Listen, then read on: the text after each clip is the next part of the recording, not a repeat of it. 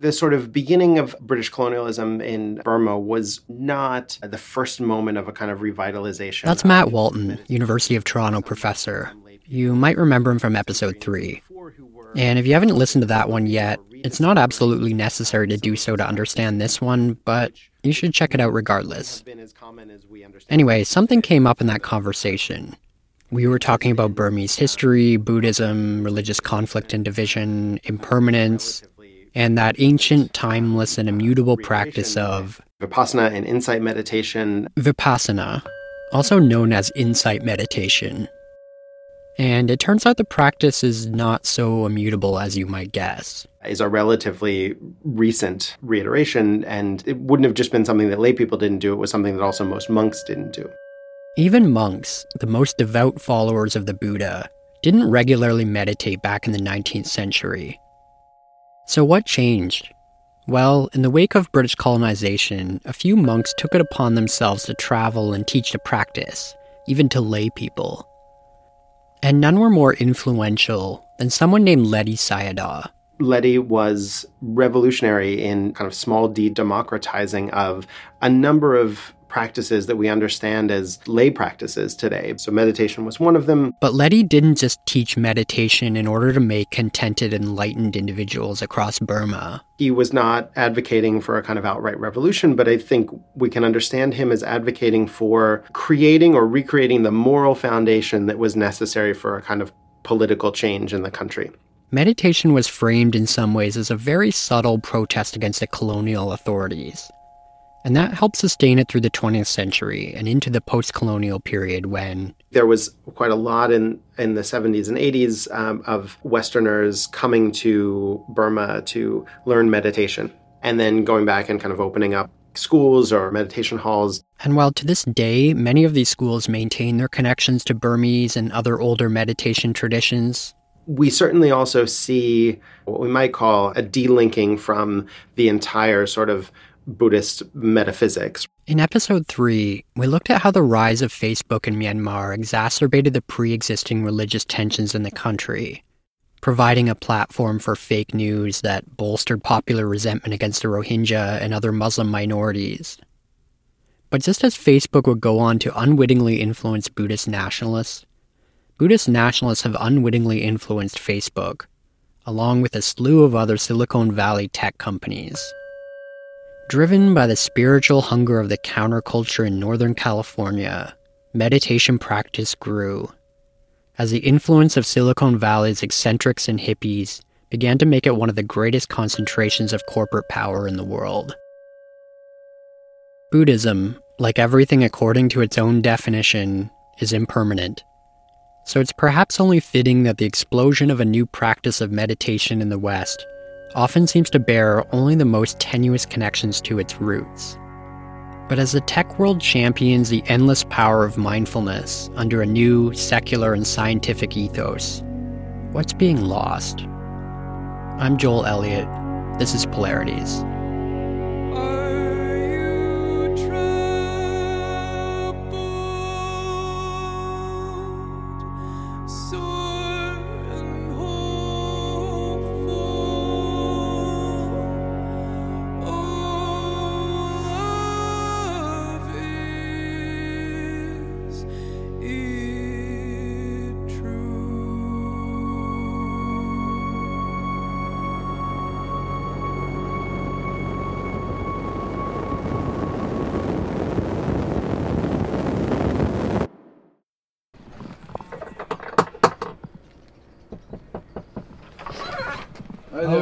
Roshi.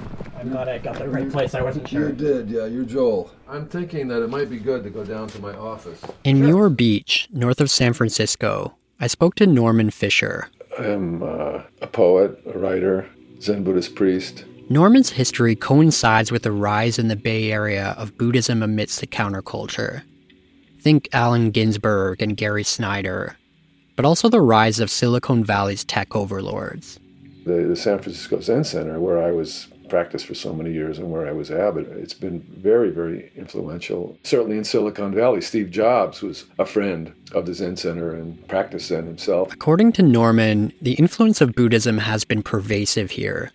but it's not always called Buddhism explicitly. I think it's a story that hasn't really been told because it's a huge business, right? Offering programs to corporations, educational institutions, hospitals, continuing education programs, uh, leadership development programs, contemporary psychology. Not called Buddhism, not using any Buddhist language. But and, and, and if you look at the people who started those programs and who invented them, they're almost always people who have some involvement with Buddhism. Psychologists and educators may agree with Buddhists on several key points on human nature that our emotional reactions aren't always reliable or helpful, that our desires are continuously unfulfilled by living in the real world.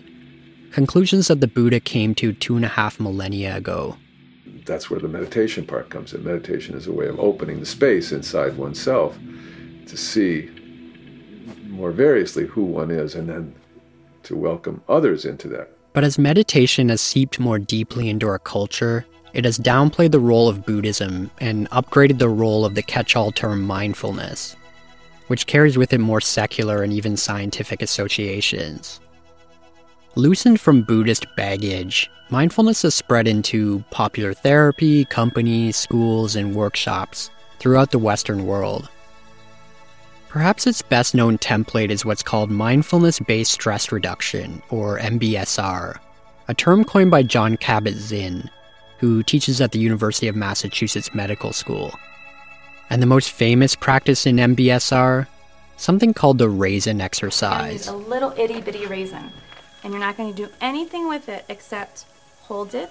It involves examining a raisin as slowly as possible, contemplating its texture, shape. As if perhaps I am somebody from another planet who, who's never seen a raisin. The taste on your tongue. Roll it around in your mouth. The feeling as you start to chew and slowly swallow. Notice how it sticks to your teeth. And imagine it as it travels down and meets your stomach.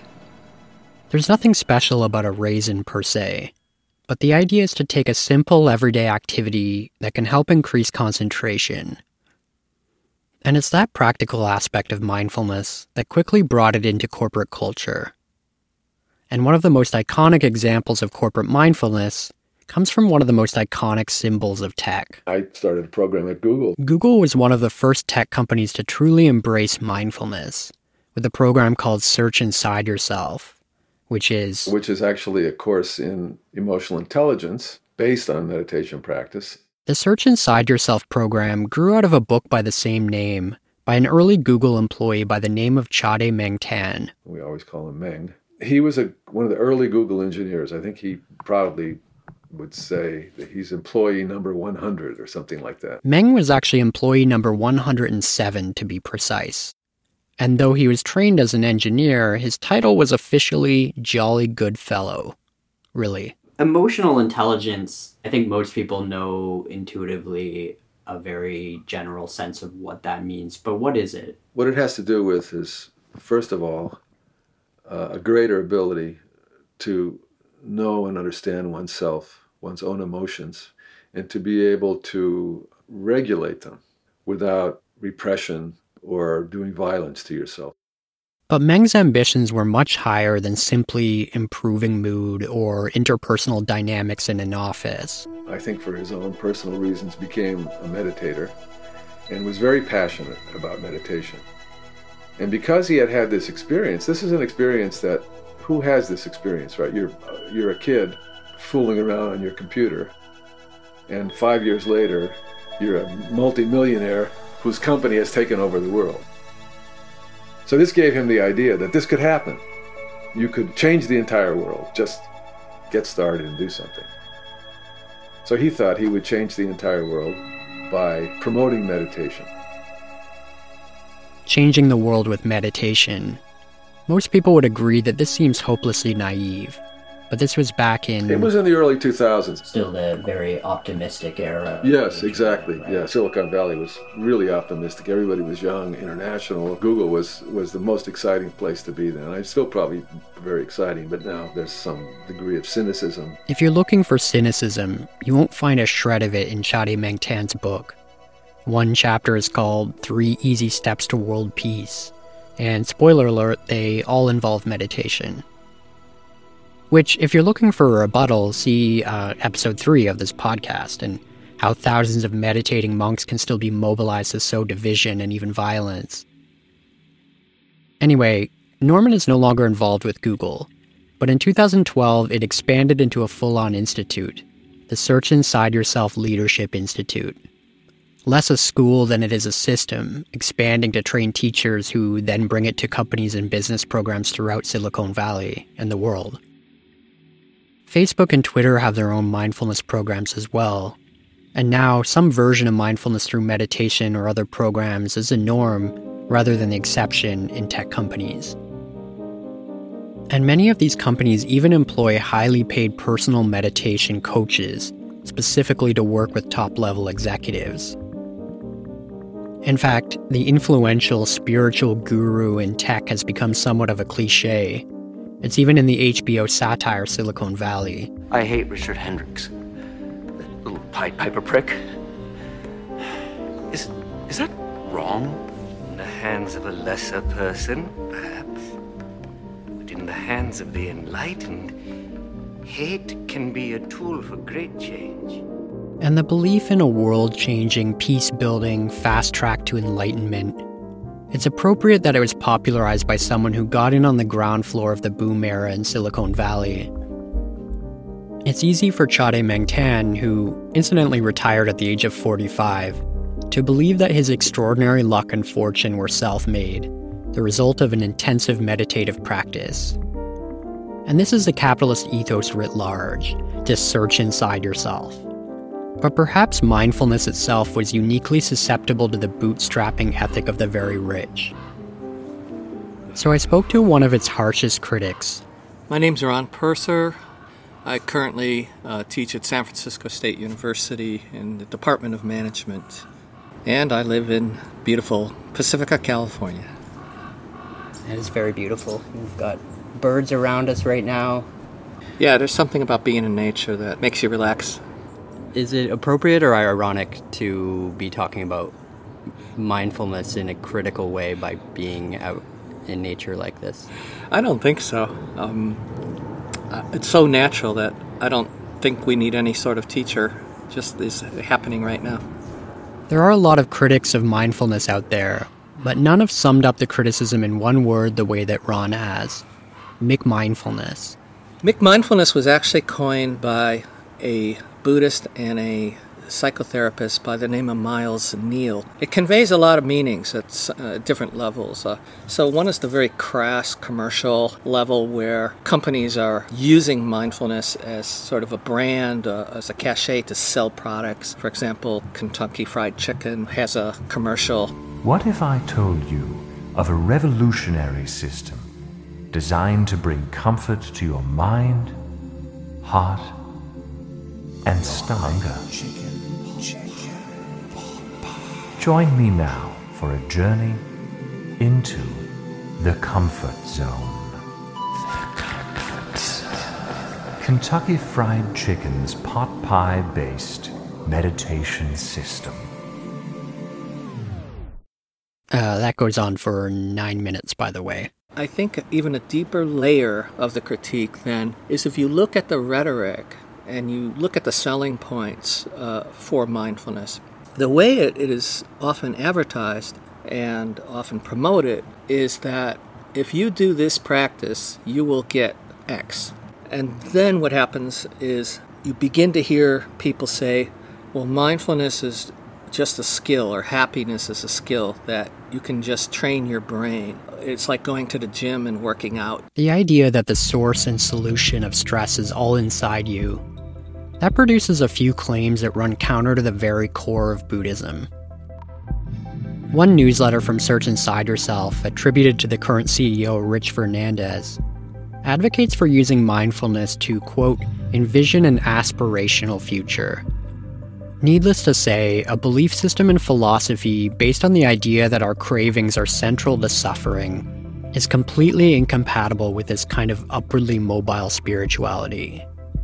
But also, by focusing only inside yourself, mindfulness can ignore the social causes of stress. I saw a lot of resonance with the neoliberal ethos, how it operates on the level of shaping a certain sort of subject. Neoliberalism is a radical social philosophy, which basically does say that the unit of society is the autonomous, atomized individual. It caters to a hyper individualized society, but it's also as if you're using the McDonald's metaphor. The thing about a Big Mac is that it's the same every time you, you get it. I think that's part of it, and you see that kind of epitomized in meditation apps, where that's exactly what's happening. Is that they've become uh, standardized, scaled up, quantified, and mass produced. I asked about why so many companies like Google have bought into mindfulness.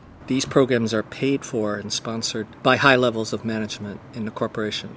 So I don't think they would be adopting them if there wasn't a direct benefit to their bottom line. And if you listen to the corporate management trainers, I went to one workshop where the topic was how to sell a corporate mindfulness program. And I was kind of stunned by just how overt it was. They sell these things by pitching it that it will improve productivity. They don't pitch it necessarily in terms of individual well being. The idea of exploiting the connection between employee well being and productivity goes back to the 1920s.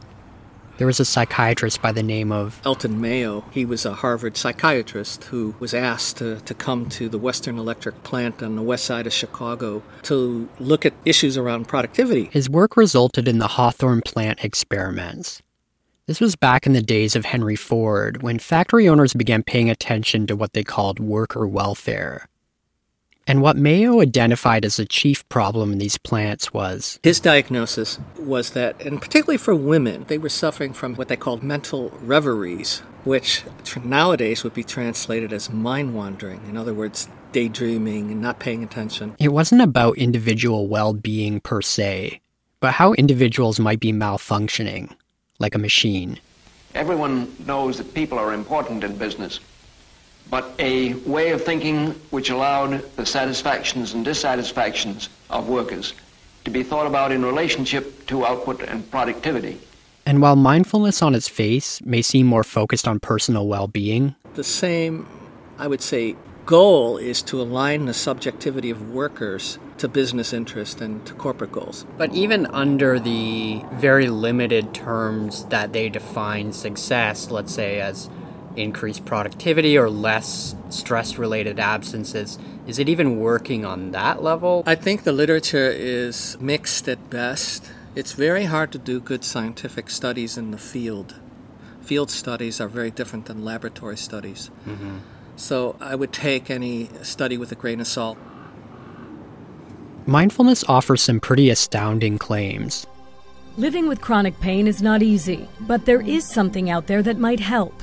Meditation can lower blood pressure, reduce anxiety. Officers reported less aggression after boost the immune system, ease pain, promote a lasting reduction in hyperactivity, can actually make you nicer, even lessen flu symptoms. The other day there was a study that came out that says meditation can reduce your chocolate cravings. And some of these claims may be more valid than others. But these studies often lack the rigor of proper double blind research. There are problems with creating a control group after all, what's the placebo version of mindfulness? Or those who conduct the study are personally invested in mindfulness teaching themselves, skewing the results. And finally, the students themselves can misreport positive findings. Which actually goes right back to the Hawthorne experiments. The study is famous today for one unfortunate side effect. Mayo and the researchers tried turning up the lights to increase productivity, and it worked. Then they tried turning them down again. And that seemed to work too. Later, this was termed the Hawthorne effect, when the subjects of a study adjust their behavior in response to being observed. They reported feeling a lot better about their workplace, but actually nothing uh, structural changed whatsoever. Wages didn't change, working conditions didn't change. In other words, mindfulness might create better productivity or even a better sense of well being just because the subjects know they're being tested for productivity or well being. But nobody's asking the, the real question of why are people checked out of work? Why are people so stressed out in, in the corporate workplace? Those questions are, are just taken as a given. Why are people so stressed out in the workplace? Well, first and foremost, a whole host of problems that mindfulness wouldn't address. A study at Stanford found the biggest causes of workplace stress were a lack of health insurance and an increase in employment precarity. So while mindfulness may be beneficial, it shouldn't be a replacement for real structural changes, which turns out to be more than a hypothetical. Take Starbucks. An old petition from employees was recently revived, decrying the understaffing and lack of hours leading to stress and financial burden. Starbucks' response? Rather than addressing the obvious root causes of the declining morale, offered their employees a free subscription to the Headspace meditation app. But beyond its personal benefits, what about that bigger question? What about mindfulness's claims to building a more compassionate world? Because the social aspects of suffering aren't limited to just the stress caused by those in the workplace of those companies, but the broader circle in which they operate. And when you look at how popular mindfulness is among the elite, that's a big circle. For example, it's been consistently pushed at the World Economic Forum in Davos. And for big tech in particular, another conference called Wisdom 2.0, a forum where new ageisms and tech language seem to fuse together. What I wanted to do is really think like a hacker. I guess being a computer engineer, I tried to hack everything about myself. So I was So 5 years ago at one of these conferences, well, I'm going to pass it off to Amanda Ream. Yeah, you want me to talk? Mm-hmm. You want to hear the bell? Oh yeah. I'm a union organizer. I work with domestic workers in California. So, a few years ago, when um, Google and Apple and a bunch of those companies got together to have their big conference on corporate mindfulness, Wisdom, at that point, Wisdom 2.0, does it change its number every year? I think so, but I'm not sure. I think that's still it. I, I think the 2.0 was always the. It's like a slight upgrade from the original Buddhist wisdom, I guess. Yeah. It's the 2.0 on what the I guess Buddha we're taught. the 1.0. You also heard in there Mushim Ikeda. Mushim and Amanda are teachers and practitioners at East Bay Meditation Center in Oakland. So, as the people who are definitely at the back of the bus in Buddhism, um, you know, I would say we were really concerned with those companies. So, in the middle of one of the panels at Wisdom 2.0, featuring none other than Chade Meng Tan, And today it is three steps to build corporate mindfulness the Google way. Amanda and others interrupted the event. So to start off with a banner that said San Francisco not for sale. Uh, not this person. The announcer kind of responds awkwardly. You hear some scattered half hearted applause in the audience. And we chanted. Wisdom means stop displacement. Wisdom means stop surveillance. What do we want? Stop the evictions. Where do we want it? Now. What do we want? Stop the evictions. When do we want it? Now. San Francisco not for sale. San Francisco not for sale. There are a few more laughs. It's generally an uncomfortable moment. Meng himself mostly sits cross legged, eyes closed. Then, as they're ushered off the stage, the speaker regains control of the panel. This is sort of an important moment. We can sort of leave this moment as something we didn't expect to have happened and it happened and it's wrong. Or we can actually use this as a moment of practice. The speaker suggests using this as a moment of practice. But in the meantime, as he's speaking, We were pretty brutally escorted out by the private security of the event. at the side of the stage, the protesters are wrestling with a security guard who's attempting to yank this banner out of their hands. So there's a tug of war that continues for a while. Finally, the security guard lets go. But I think the part that was most disturbing to me was that the presenters, and these are famous, very well paid, professional spiritual teachers, proceeded to sort of reground everyone in their bodies and continue to meditate. The speaker tells the audience to check in with their bodies. And it was for me a very stark moment of how far we've come from the Buddha's original teachings. I mean, the Buddha, when they taught, oftentimes people interrupted, oftentimes people were challenging and they had questions and they engaged with the Buddha. Never, as far as I know, did the Buddha just continue to meditate and ignore. Amanda, a dedicated Buddhist and meditator, but also someone who works at the front lines of the massive housing crisis facing the Bay Area, saw her two worlds collided at Wisdom 2.0. The relationship between the tech companies present at this event and the housing crisis is remarkably direct. At that time, we were really trying to win a policy in the city of San Francisco that would limit the uh, tech shuttle buses that take tech workers down to those campuses that are about an hour south of the city. Studies found that wherever these tech shuttles were picking up workers in the Bay Area, there were widespread evictions and people were losing their homes in communities, long standing immigrant communities, the queer community. San Francisco is the most expensive city in the US, with other Bay Area cities like San Jose and Oakland coming in the top 10 as well. The cost of housing doubled in a barely five year period between 2012 and 2017. The city has the highest rate of unsheltered homeless in the US, and last year the number jumped by 30% to nearly 18,000. You know, San Francisco has always been a place of refuge, mm-hmm. a sanctuary city.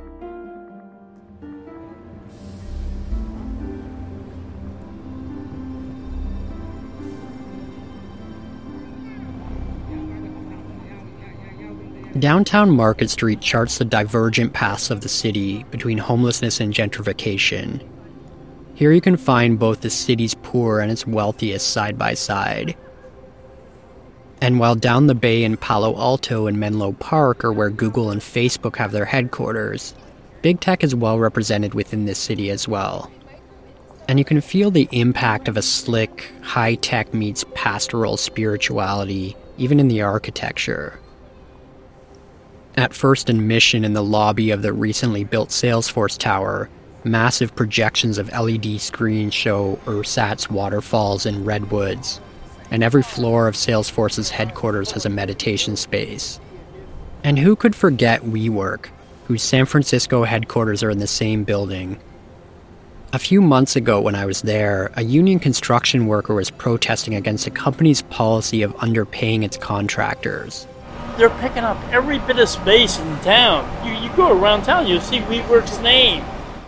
In fact, WeWork was just weeks out from a steady collapse. Thousands of employees laid off following a criminal overvaluation, with infamously corrupt CEO Adam Neumann paid millions just to go away. Incidentally, Neumann fancies himself a child of enlightenment as well. He majored in something called Buddhism and business, and used to walk the streets barefoot. While mindfulness remains a hugely popular internal policy, the external actions of so many of these companies seems reckless in contrast. Can more awareness do anything to change how a company operates in the world? Norman Fischer, who now teaches meditation retreats to business people outside of their companies, seems to think so. I think one of the main critiques of this kind of program is that is it really to increase productivity and is that a justifiable reason to teach meditation? Not to me. Uh, maybe it is to a CEO of a company, but not to me. I was clear on this from the beginning with the Google folks. And I always say Marc Lesser and I do an ongoing series of retreats Marc Lesser, by the way, was also one of the co founders of Search Inside Yourself at Google. We've been doing it for decades, called Company Time. And they're retreats for business people based on meditation. Now, in the beginning of this whole mindfulness movement, the emphasis was on productivity. I mean, I never was a great fan of that idea, but that was strategic to convince people that this was worthwhile. That's now changing, actually. And now the discourse is about compassion. So the point of meditation is not just to do a better job, but to make you a more feeling, compassionate, and I would add ethical person. So in our business retreats, which are not sponsored by a company, they're independent retreats. People from various companies come to these retreats. And in these retreats, we say you can't have emotional intelligence, you can't be an effective and proper human being without a sense of ethics. So beware, because if you practice meditation in the way that we're teaching it, it will have the effect of making you more uncomfortable than you were before with unethical behavior in your life and in your work. And so, what are the consequences of that discomfort? One guy who was an investment banker who came to those retreats, and eventually he was one of the founders of the company. His discomfort with what was going on in his company became so strong, he actually couldn't stand it anymore.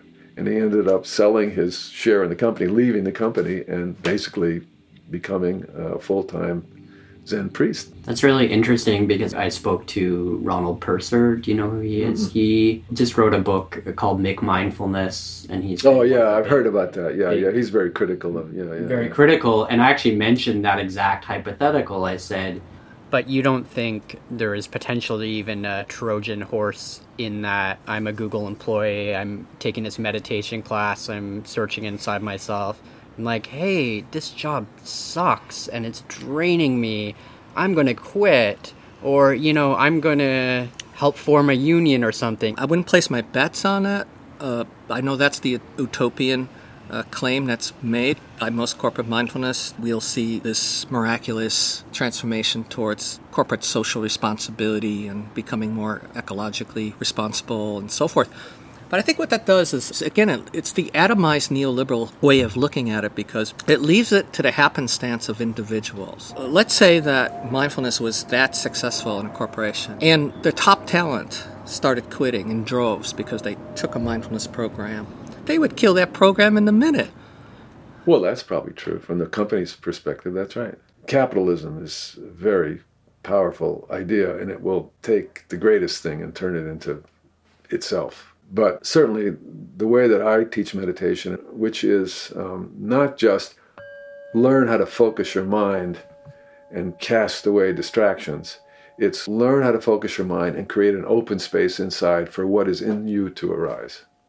And so you end up changing. Meditation, especially secular mindfulness, is very individualized. It's really focused on if you have problems with stress or emotional problems, that they're inside of you and that the solution comes from inside of you, as opposed to, say, the social forces that might create that stress or unease. Right. And in a company, that's not just some abstract thing, that's could be something very concrete, like I have to work 14 hours a day, or is meditation, even secular meditation, is it compatible with understanding those broader social forces that are creating stress and unease and suffering. Oh, yeah. I mean, certainly the kind of meditation that we do in Zen and my understanding of meditation, there is no inside and outside. I mean, if you look inside yourself, where, what are you looking at?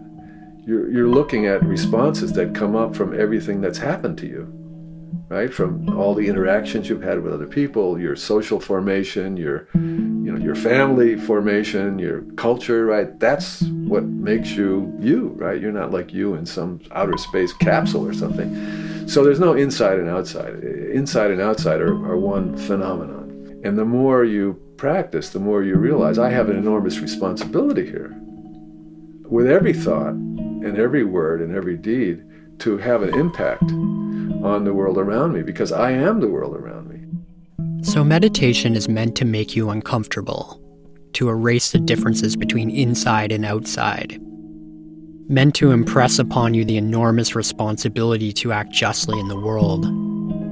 And taking that social responsibility to heart, making it the essence of, not just the byproduct of, their teaching, that's the point of East Bay Meditation Center. EBMC is a continuation of the teachings while we try to reform and change a lot of the baggage that um, has sometimes accompanied the tradition. So, what's the baggage you're referring to there?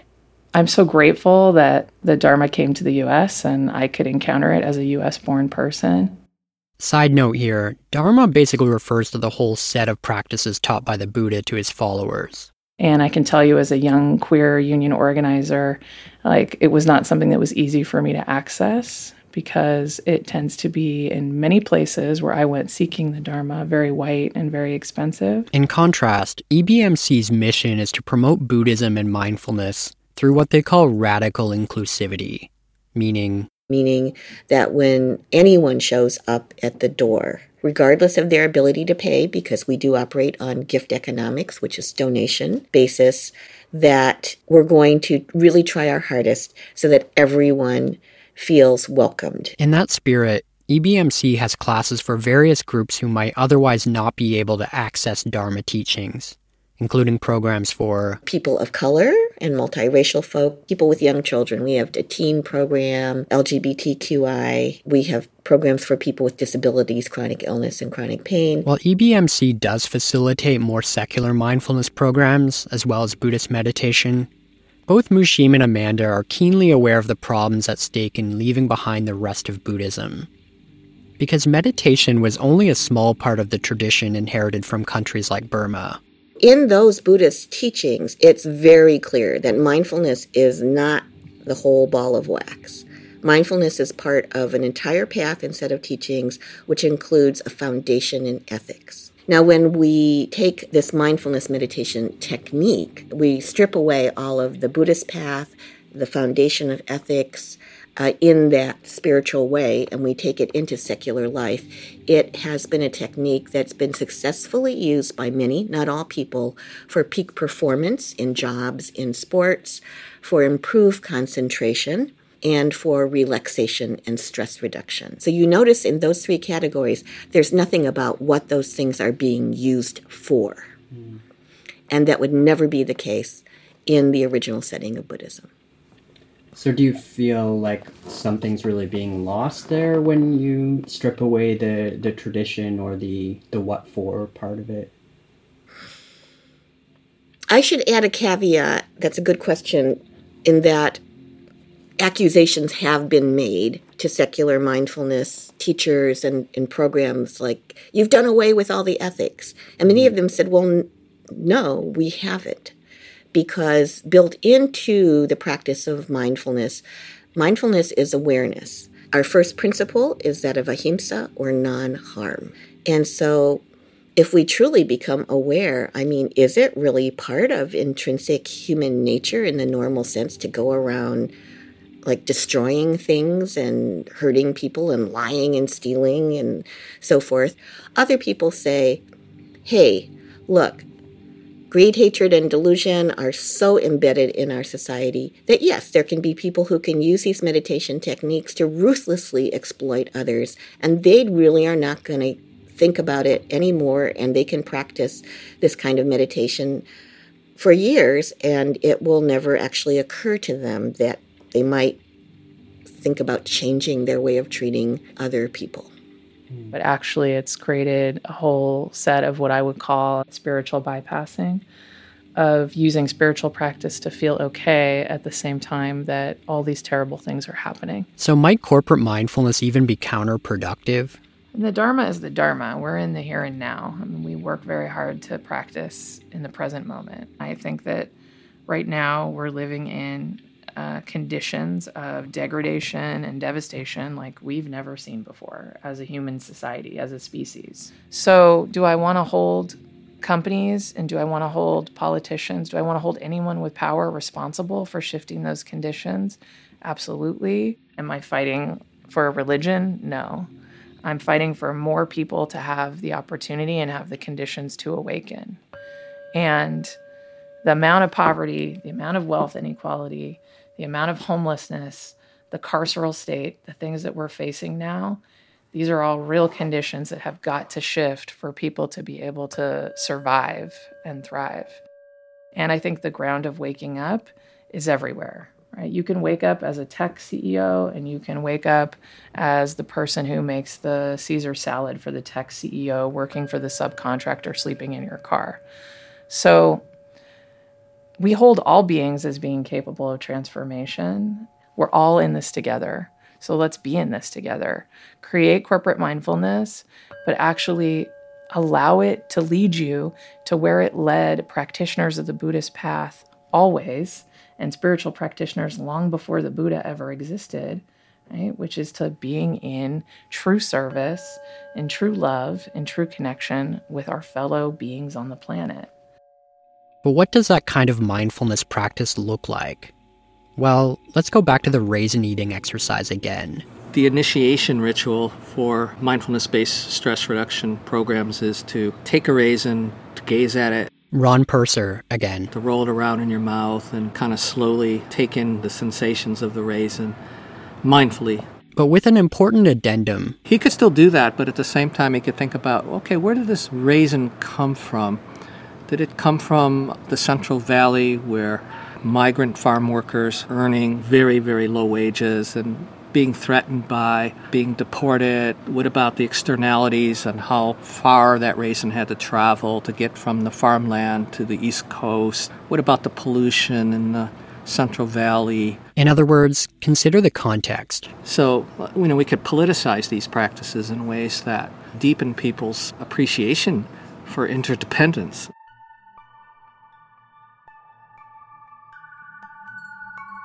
Imagine yourself in the time of the Buddha, India around the 6th century BCE. Because Gautama Buddha was just one of many self fashioned gurus, yogis wandering homeless and penniless seeking enlightenment.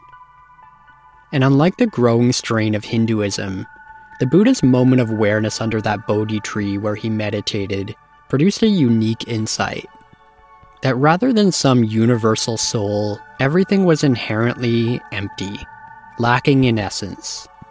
And so, in its emptiness, everything, every human, rock, tree, was interconnected and interdependent.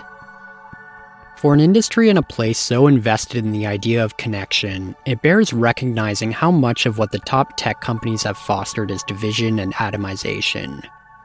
And to understand that real connection includes acknowledging the symbiotic relationship between the massive homelessness problem in San Francisco and the rise of the wealthiest tech CEOs in the valley.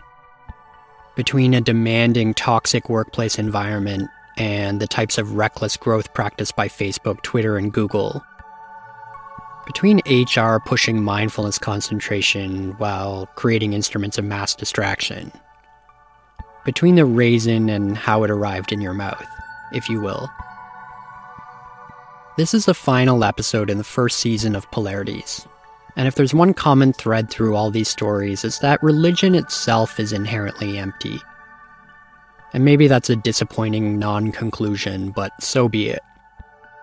We've seen how Buddhism can be used to prop up the worst excesses of ethnic tribalism and capitalism, or it can be used to challenge those very forces. Religion has propped up old culture wars in the US, but it's also been used to support the bravest voices in the fight for human rights and the sanctity of life. And religious texts like the Tower of Babel have been pushed into the service of nationalism and a diverse, globalized world alike. So, where does that leave us? Well, where we've always been, perhaps, without answers. Religion isn't going away, though it transforms itself and seeps into politics, psychology, even technology. And the greatest danger is when religion in its most traditional or secularized form becomes calcified. Because sometimes when you hold on to the answers so tightly, you forget that original voice, anxious, stammering, asking big questions into an uncertain void. Polarities is written and produced by me, Joel Elliott, with additional assistance from Marco Avolio. Music and sound mixing by Dafydd Hughes, recording help from Miles Miley. Thanks to everyone who helped me out in the Bay and all the other bodhisattvas that helped make this possible. You know who you are. We'll be taking a break from polarities for the time being, doing research on a new set of episodes. In the meantime, if you've enjoyed the series, please share it around and you can keep updated on Twitter at Polarities Pod. Thanks so much for listening.